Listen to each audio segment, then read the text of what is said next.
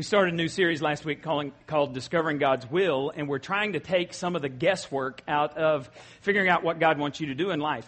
God wants you to know His will more than you want to know it, and so He's written down some instructions. He's given us some ways to discern that, but we've got to put ourselves in the right position.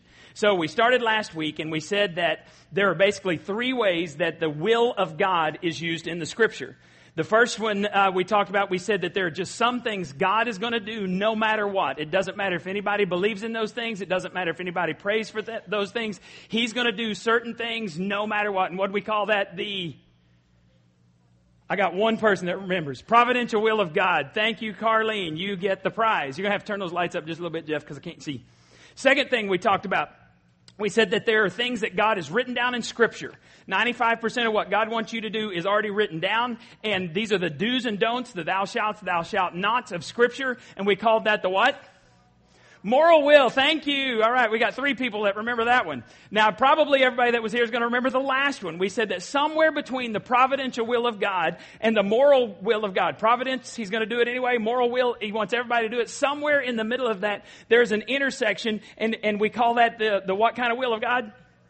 Personal. All right. Good. We're doing better. I may just have to preach that sermon again. We may just start all over. So we said that somewhere God's will intersects, and, that, and, and here's the big picture. This is what we said. This will remind you. The more familiar we become with the providential will of God, the things He's going to do anyway, the things He may want to involve you in, because He's always involved men and women in His providential will. And the more obedient we become to the moral will of God, the things He wants everybody to do, then the easier it is for us to discern what God wants us to do. Now, today's topic ought to interest everybody here because it involves a shortcut. I don't know about you, but anytime other than when I'm riding a motorcycle, I'm always interested in the shortcut. I don't want to take the scenic route when I'm in a car going from point A to point B. I want to go the shortest distance. I used to go see Janie when she was in college. I was in Austin and, and she was in uh, Huntsville at Sam Houston State. And every time I would try a different way because I was trying to get home the fastest way possible. And when I'm riding a motorcycle, I'll go the scenic route. But anybody else, you like shortcuts? I'm not talking about violating the will of God. Instead, I'm saying that God has written down some ways, a, a way for you to discern His will that's quicker than, than just uh, studying everything. Because sometimes you have to make a decision by tomorrow. Sometimes you have to make a decision by Thursday. And you don't have time to study eight books of the Bible to figure out which principles of those books apply to your decision. Sometimes the pressure's on, the heat is on. You've got to make a decision. And God provides a way in the scripture for you to discern His will that's faster than all those those other things.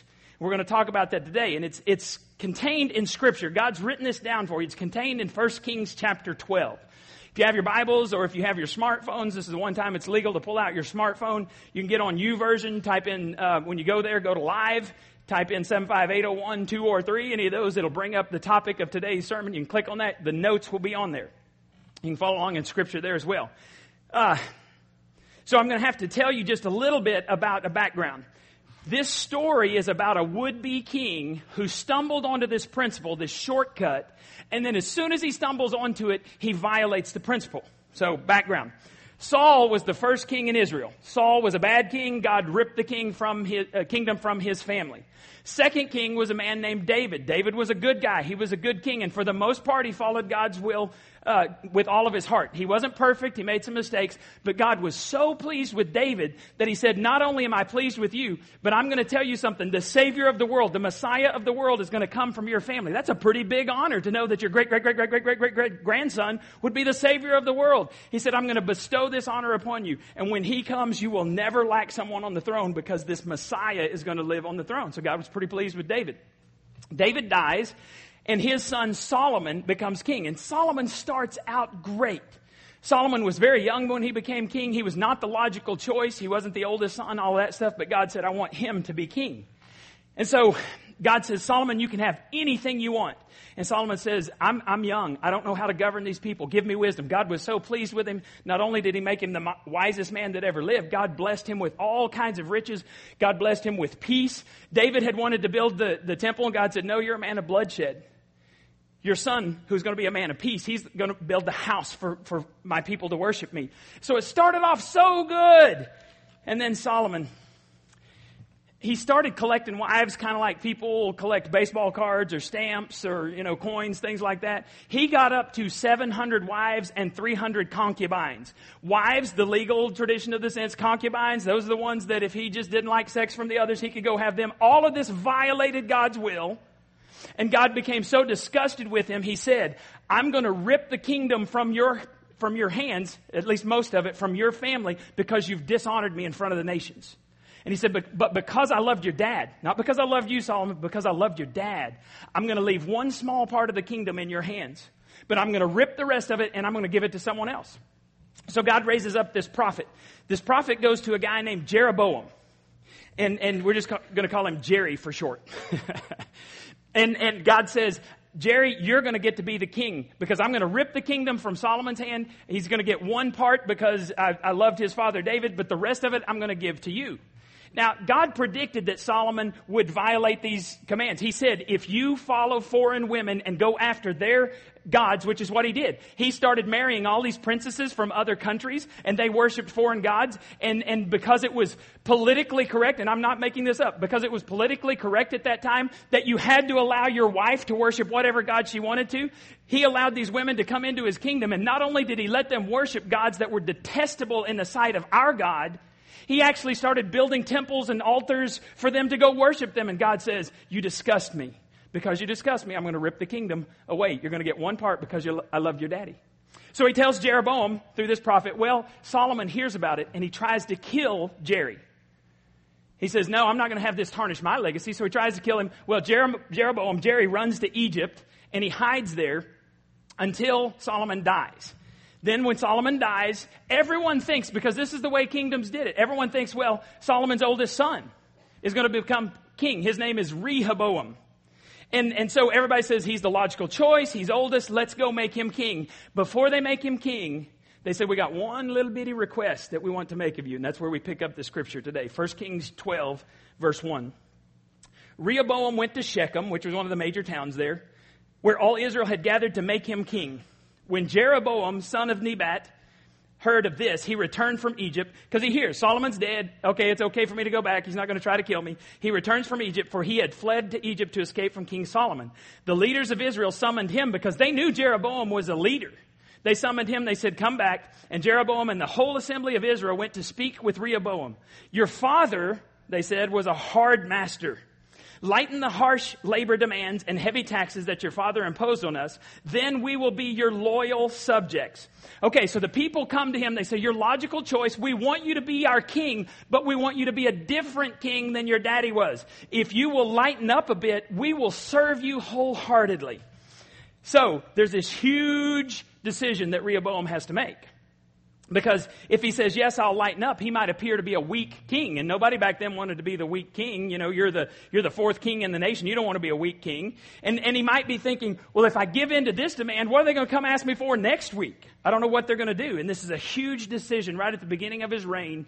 And he doesn't have the wisdom. He doesn't have the experience because he's never served in this capacity before. So he does a really smart thing in verse 5. Rehoboam replied, give me three days to think this over. Then come back for my answer. So the people went away. Now, one of the wisest things you can do is if somebody's pressing you for a decision, you can say, give me some time to think about it. Um, I shudder to think what would happen in, in Janie's life because there was a guy before me, we had broken up and, and we were apart, and this guy she dated, and she kind of liked him, but he was, he was a jerk. And she said the good times were really good and the bad times were really bad. He didn't physically abuse her, but he mentally, emotionally abused her and, and told her she was fat and ugly and she would never get anybody else and she might as well marry him, things like that. And I'm, I'm just going, oh. She told me this stuff. I wanted to hurt him, you know, in the name of Jesus. Um, in fact, when I proposed to her, he calls her and said, You're marrying the wrong guy. And she wouldn't tell me his address because, man of God that I am, um, I wanted to go hit him. Um, but he gives her this deadline. He, he, they'd been apart. He shows up unannounced and he says, I think we should get married. And she's like, What? He said, I want you to marry me. And she's kind of overwhelmed and she did a smart thing. She said, Well, let's talk about this tomorrow. So all night long she cries. And she says, God, I don't know what to do. She said, This may be the best offer I get. I mean, this is what she's thinking. So she said, God, here's what I'm going to do. She cries, cries, cries. Early in the morning, she says, God, here's the deal. I'm going to suggest we do this. If he says okay, then I'm going to date him and maybe marry him. But when I say we're going to do this, which she said, I think we need to get to know each other. We don't need to commit to marriage. We've been apart. We've, we've changed. Let's get to know each other. Let's take it slow. She said, if he says okay, then I'm going to take that as a signal from you, God, that maybe I should pursue this relationship. If he says no and gets mad, I'm going to know we're done. And so she goes into this meeting with him, this guy that had been kind of abusive to her. And, and she says, I really think that we should really take it slow and we should, um, we should get to know each other. He blows up and he says, no, you need to marry me now. And she said, she said, she kind of just smirked and said, this is of God. We're done. We're not going to date. Leave. And so he left and I'm like, wow, I'm glad I'm glad God answered your prayer because Janie should have done the second thing that Rehoboam did. She asked for some he- for some time, but she didn't ask for help. Look what Rehoboam does next. He does a very smart thing when we've got so much at stake, when the emotion is clouding our decision making, when the pressure is on, we need to ask a second thing, and this is in verse 6. Then King Rehoboam discussed the matter with the older men who had uh, counseled his father Solomon. What is your advice? He asked. How should I answer these people? The older counselors replied, If you are willing to be a servant to those people today and give them a favorable answer, they will always be your loyal servants. Rehoboam goes to some older men who have experience, who have some wisdom, who had seen his father through major decisions. They'd seen the good consequences, they'd seen bad consequences. They served him for 40 years. These men had perspective and they were older than Rehoboam, so he asked, What should I do? And they gave him some counsel that was straight from God. If, unlike your father, you will be a servant leader, they will always serve you. They said, There's no harm in lightening up a little bit. If you do, these people's hearts will be uh, devoted to you and they will serve you forever. And if Rehoboam had taken their advice, I believe it would have been completely different for him as king and for the nation of Israel. But the king was a major dork because look what he does in verse 8. But Rehoboam rejected the advice of the older men and instead asked the opinion of the young men who had grown up with him and were now his advisors. Rehoboam went to a new level of stupid that's recorded in the pages of scripture so that you and I don't make the same mistake. Wisdom, people say, oh, it's, uh, wisdom is learning from your mistakes. No, no, no, no. True wisdom, better wisdom is learning from the mistakes of others so that you don't have to experience it. Here's a new level of stupid and we don't want to go there. Look what he does. He asked the guys, the young men, what should I do? And the young men replied, this is what you should say. Tell those complainers who want to lighten the burden. My little finger is thicker than that of my father's waist. And, and so what they said in those days is, you know, you think my daddy was bad. I'm twice as bad. I'm tougher than my dad.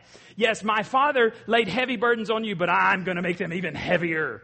My father beat you with whips, but I will beat you with scorpions. And he didn't mean literal scorpions. He meant that his dad beat him with whips. Well, he was going to put whips with bone and, and, and chips of metal and things at the end, kind of like the cat of nine tails that they whipped Jesus with before he was crucified on the cross. He said, I'm going to whip you even harder.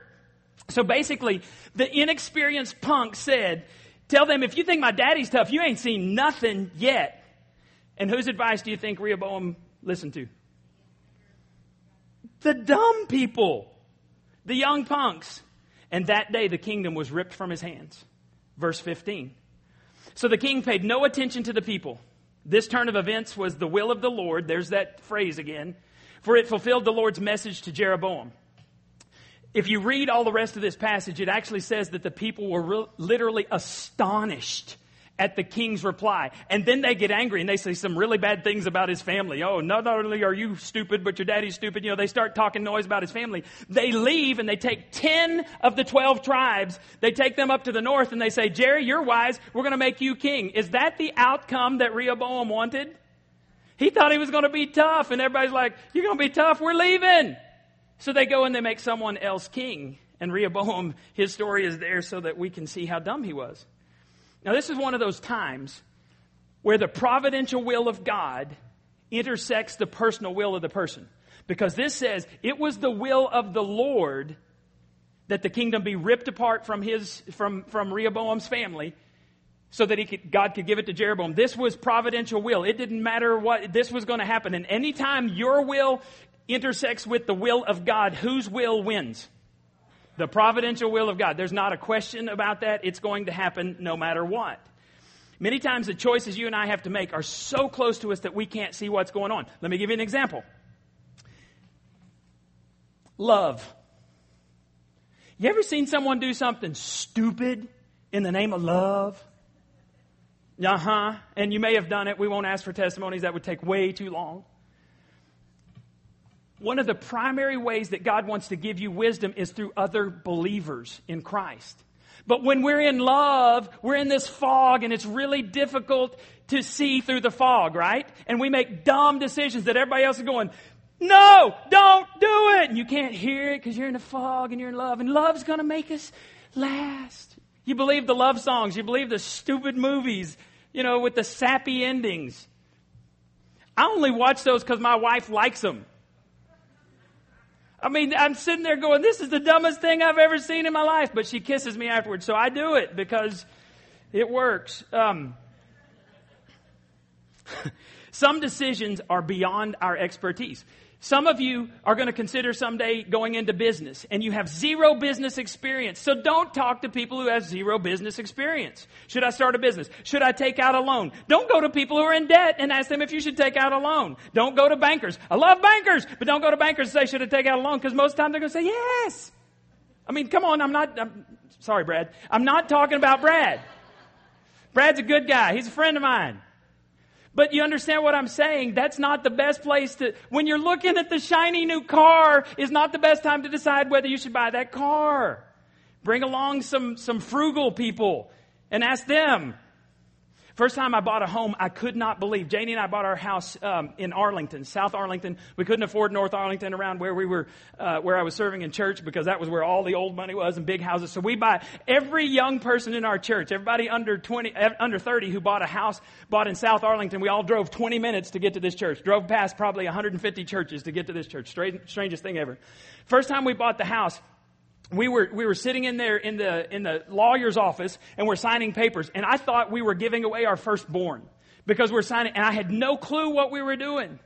We were newly married about two years. We'd been married, bought our first house. And, and so I looked to my friend who is a, who was a Christian real estate agent. He was in our church, a good friend of mine. And, and I kept looking over here going, do I sign this? And he goes, it's okay. And then he would explain. And so I would sign it, you know, and I would do those things. And I thought, wow, this is the craziest thing I've ever done. And I needed someone else to help me understand what was going on. Believe it or not, there are some decisions that you are not equipped to make by yourself. We have this independent idea in America. It's the only place in the world where Christians think they're independent. Because the Bible doesn't talk about independent Christians, it talks about interdependent Christians, where we all come together. And I'm not talking about, you know, one person lording it over you. I'm talking about God gives us each other so that we can make wise decisions. You don't find Lone Ranger Christians. What the Bible teaches, interdependence, interconnected. And when you try to be independent, most times, most times, you will miss the will of God because you're going to be over here trying to do it on your own. And God says, I don't function that way. If you'll open yourself up to the idea that maybe God could speak through another human being to you, through other Christians, God will blow your mind with how clearly He will speak to you. But I'm amazed at how many times Christians ignore this option and instead they want to find a magic verse. Oh Lord, is this for me? Or, you know, they want to um, look for a supernatural cloud formation that comes from Jesus, you know, with a big fat arrow. Or the image of Jesus in a grilled cheese sandwich to lead them the way. And I'm like, are you for real? Because the Bible has given us all kinds of instructions. Let me give you just several, real rapid fire here. Proverbs 11, 14. Where there is no guidance, the people fall, but in an abundance of counselors, there is victory. Do you want victory? The Bible says you need a lot of counselors. Proverbs 12, 15. Fools think their own way is right, but the wise listen to others. How many times have you thought something was right, you made the decision without the counsel of others, and you felt foolish, right? Anyone? Let's see hands. Let's just see hands. Okay, good. Y'all are still listening. Proverbs 13:10. Too much pride causes trouble, but sensible, but be sensible and take advice. Proverbs 14:3. A fool's proud talk becomes a rod that beats him, but the words of the wise keep them safe. Proverbs 15:22. Plan, uh, plans go wrong for lack of advice. Many advisors bring success. Proverbs 19:20. Get all the advice and instruction you can so you'll be wise the rest of your life. Proverbs 26, 16. Lazy people consider themselves smarter than seven wise counselors. Basically, that means if you got a lazy, stupid person, they're not going to listen to advice. I love the Bible. This is my favorite book. before his crazy, non believing, non God following foreign wives led Solomon astray, he was the wisest man ever. And he wrote down some really good stuff. And here's what he says If you want to make wise decisions, you're going to have to involve other people in the process. You're not equipped to do it by yourself. So I want you to think back to the worst decisions you've made in your life. In the midst of those decisions, because every one of you can think of a decision, right? In the midst of those decisions, did you bring in wise older Christians to help you? No is the correct answer there because I bet anyone with an average IQ and an ounce of sense would say, bad idea. But we didn't want to listen to others. And, and really, Christians are just as bad. If you're a non-Christian, you can say, well, you know, I'm non-Christian, or that was before Christ. You hear that all the time. Well, I made all of these really bad decisions before Christ. But now that you become a Christian, they're just as bad. Because I'll ask them, I hear stories and I'll say, well, well, did you involve anybody else? Did you ask anybody what was going on? They'll go, no, but I prayed about it. Awesome! I'm all for prayer. I'm a professional prayer. I get paid to pray. I mean, this, I, I joke about this, but it's true. I go to this friend's house and I go dove hunting. Every meal, it doesn't matter what. Preacher, it's time to pray. I'm like, dude, other people can pray. Nope, you need to pray. And, yes, sir. I will pray. And, and have you noticed? The oldest preacher at the table always gets to pray. We go to a restaurant, and I'm always deferring to my elders. I like having John around because then John's older than me. He's like a month older than me, John Colander. But you understand what I'm all for prayer. But God wants you to involve other people in the process. He has a tremendous gift for you. It's the wisdom and experience of others. I bet 90% of the time, if folks had sought wise counsel, they would not be in the mess that they're in right now. Many times people, I think they wanted to do the right thing, but they made a, made a bad choice, and now they're mad at God. God, why didn't you stop me from do, making this stupid decision? And God said, It's real simple. You ignored one of my basic principles that I've provided the body of Christ to help you make wise decisions back when we were going to start New Life. Um, this was, uh, some of y'all know the story, some of you don't. Won't go into all the, the details. But I had, um, I had an opportunity to go to another church in town. And it was between that and coming here and all kinds of circumstances. A lot, it's a long story. But right before um, we had to make a decision, Janie and I went out, we were praying, and I talked to some dear friends of mine. And they're like, I don't think that you're supposed to go to a, a traditional church. I think you're supposed to start a church. And, and Janie and I had written down what we, what we needed God to do. There were 10 things that we'd written down that needed to happen if we were going to go to this other church, and eight of those were no. 80% no, that's pretty strong. And then we started looking kind of at a last uh, effort. We'd written these things down months ahead of time, been praying for them. We looked at these 10 things over here. God would have to do them. We couldn't control these things. Nine of those were yes. And I'm going, am I stupid? And Janie's too nice to say yes. She was like, no, baby, we just, you know, I'm going, nine out of ten is yes, and the other one wasn't going to happen until we said, yes, we would do it. And so we started a church. Um, recently, went through some stuff, and, and, and I don't, I don't want to be over dramatic or anything like that. Uh, but I went through some stuff in my life, and, and uh, I mean, this is, this is this past year, and I was seriously considering whether I was in the right profession or not. And I was trying to figure out how I could make a living, um, how I could support my family. mowing lawns. Um, and, uh, and some very dear friends of mine pulled me aside and said, dude, you need to not make this decision right now because you need to hear from God. And, and in the process of just taking my time, I believe I'm doing what I'm supposed to be doing. Um, and I don't, you know, I've always said I was going to be here and, until, um, until Christ came or I died. That's, that's what I really want to do. And, and so some friends of mine helped, helped me understand that you don't make the decisions when you're hurting. That's when you're really vulnerable to the attacks of the enemy. And I was down, questioning everything about my life. And, and they said, slow down. And then slowly God began putting the pieces back together. And I realized that I'm doing what I'm supposed to be doing. You need wise counsel. If you'll listen carefully and strategically, God will blow you away with how clearly he speaks. We, we're going to do a course. Um, we've done it in the past, and they've revamped um, Dave Ramsey's Financial Peace University. It's nine weeks now, and we're going to offer that. Here's, here's something, you'll hear this in our church. And if you said this, I'm sorry, I'm not going to use names, but I've heard this. I've heard people say, well, I know Dave Ramsey doesn't support this, but, you might as well say, but I'm going to be stupid anyway. Okay? Because Dave Ramsey was, he lost everything, had millions of dollars, lost it all, started doing things God's way, and now he spends the rest of his life teaching people how to do things God's way. Um, I, I study Gary Smalley. He's been a, a, Christian counselor for 35 years. I study Willard Harley. If you go, if you're going to have me do a wedding, I require that you read Willard Harley's book, His Needs, Her Needs. I require that you read uh, Shaunti Feldhahn's books uh, for women only, for men only. I take you through a whole bunch of stuff that, that counselors before me have have uh, discovered because there's wisdom in listening to others. So if you say, well, I know Gary Smalley says this, or I know Willard Harley says this in his needs, her needs, but just, just don't even finish because I want everybody to go, but you're stupid. That's what I want the rest of that to be. Don't, don't say that.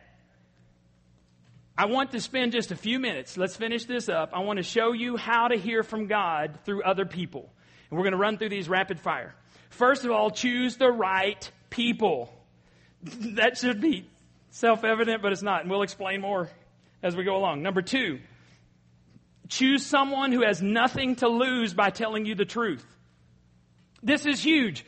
Rehoboam's friends had a lot to lose because they were the new advisors of the kingdom.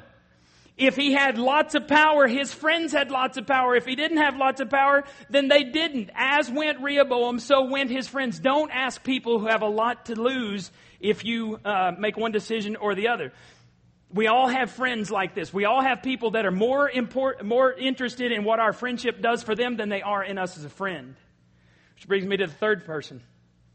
Choose someone who is where you want to be in life. Don't choose drifters. Don't choose players. I'm just making sure you understood me.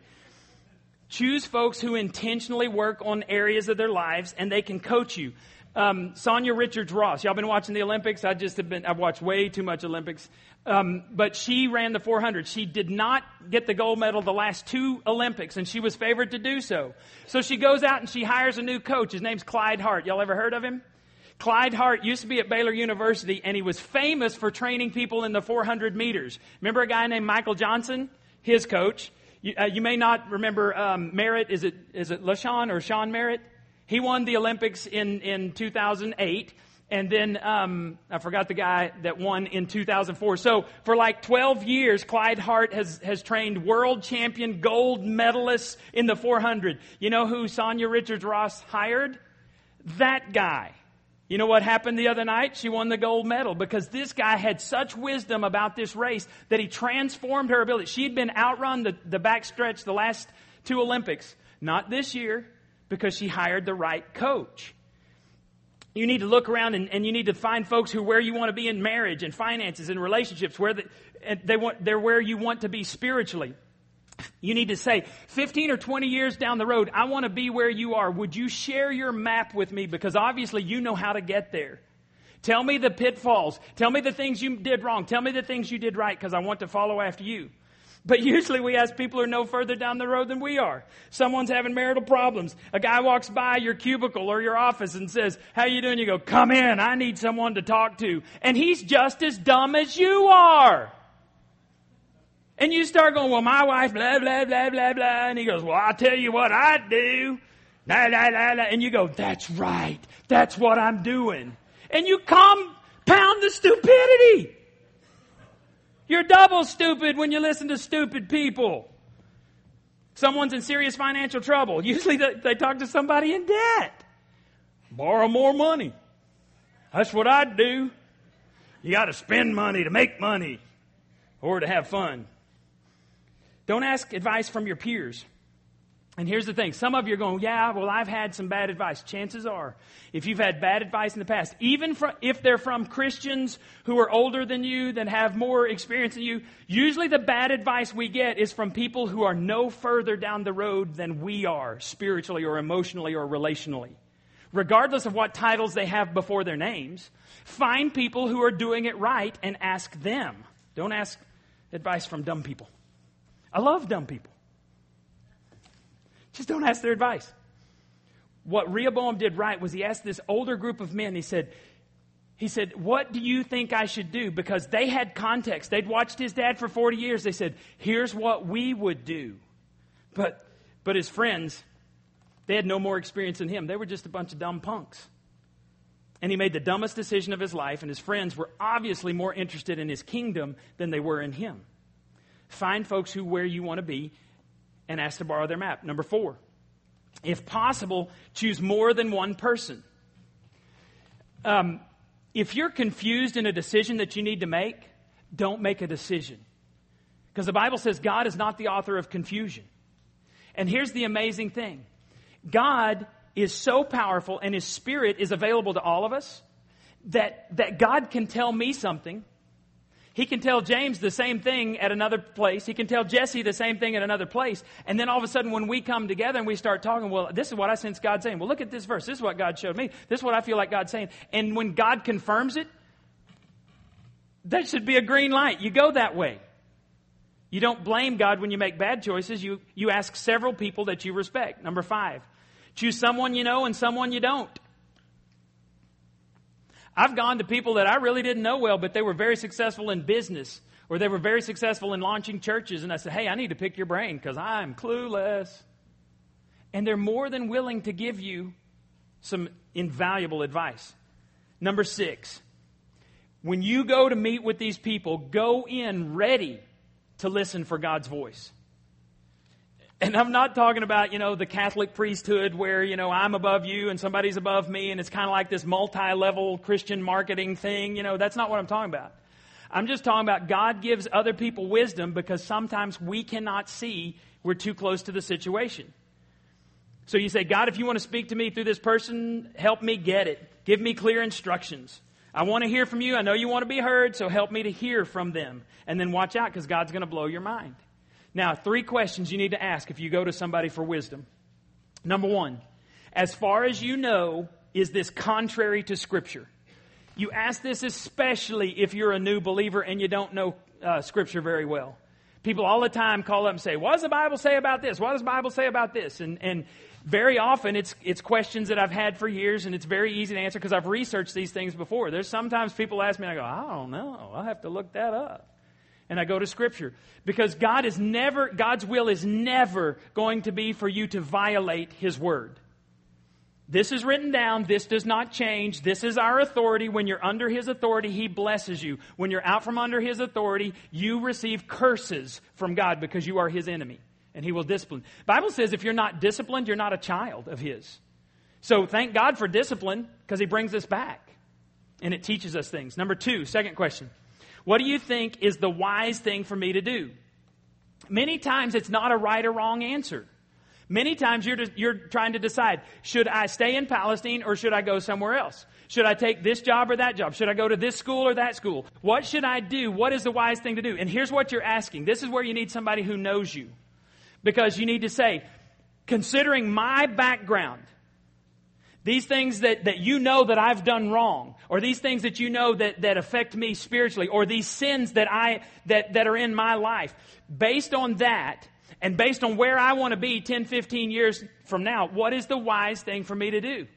Because I'm just going to tell you straight up. You go to somebody who loves you and has a little bit of perspective on life, they will save you from a world of hurt. I see it all the time. The number one drain on me emotionally is marriage counseling. And I'm not talking about pre marriage counseling. That's awesome because everybody's like, whatever you say, I'll do because I want this to work. It's awesome. I'm talking about the folks who come to me and, the, and I'm the last stop before the judge.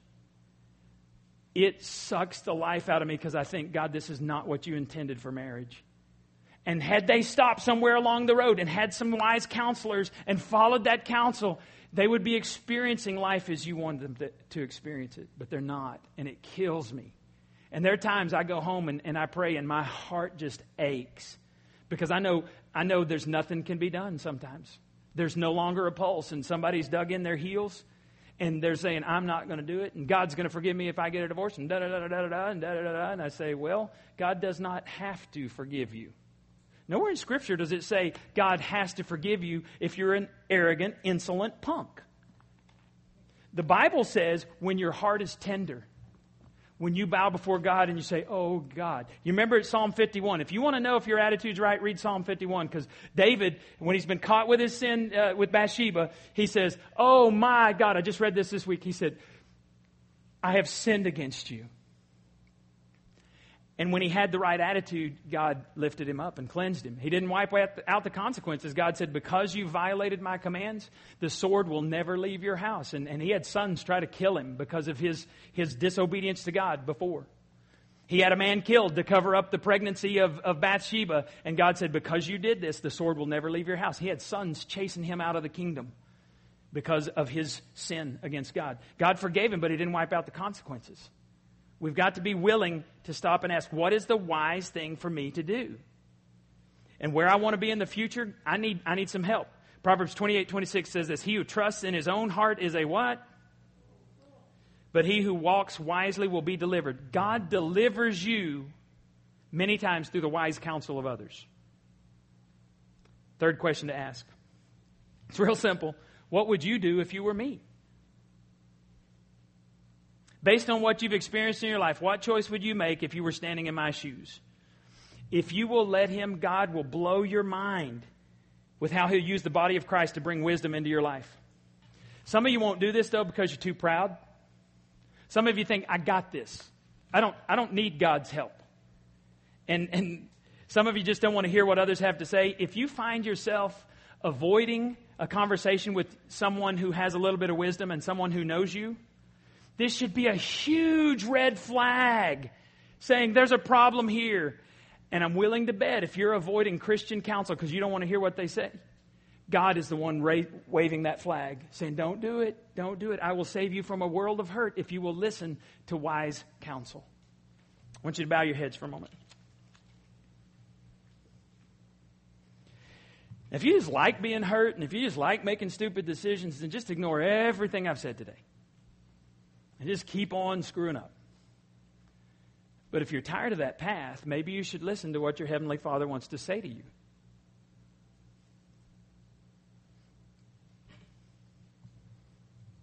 I want you to think, while you got your head, heads bowed, I want you to think about the worst decision that you've ever made. And in your heart, I want you to answer this question Did you involve wise counsel? Did you ask wise people what you should do? That's a real simple yes or no. Remember that answer because you're going to write it on the back of your card in a minute. Number two, this is right now. Do you regularly involve the right people, wise people, in your major decisions? That's a yes or no. Look at the patterns of your life. Are you regularly asking older, wiser Christ followers what you should do to give you just a little bit advice? Not because you can't make decisions, but because you want to yield to your Father. That's a yes or no question. And then you're going to write down why. Are you proud? Do you just not want to hear what people say? Or are you one of them that, yeah, I do that because I'm dumb and I don't want to be dumb anymore? Third question Which of these three questions do you need to ask most right now in major decisions in your life? Is it contrary to Scripture? What is the wise thing for me to do? What would you do if you were me? Father, save us from ourselves and teach us to depend on you through fully devoted Christ followers. Give us your wisdom, point us the right direction. And then, Father, help us to listen. We pray in Jesus' name. Amen. Whenever David um, had been confronted about his sin with Bathsheba, you know, he confesses his sin, he says all this stuff. Well, later in his life, David decides he wants to build a house for God.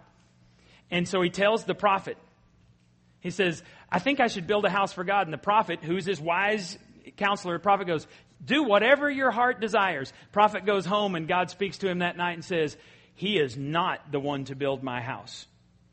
So the prophet gets up the next day and he goes, Um, David? God says no. He was, he was smart enough and courageous enough to go back and say, God says you don't get to do that, but your son can do that. And David received that and he gathered all the supplies, all the materials so that Solomon could build this great kingdom. Here's the thing even if you ask wise people and they've not spent any time praying about it, they have very little chance of hearing from God. So give them some time to go and pray about it and then come back and talk about it and see what God says. Because you got to be, if you tell somebody, oh, sure, go do that, there's no problem with that, and then God troubles your heart, you better be willing to go back and say, oh, I, I, I blew it. I think God's saying, red light. All right?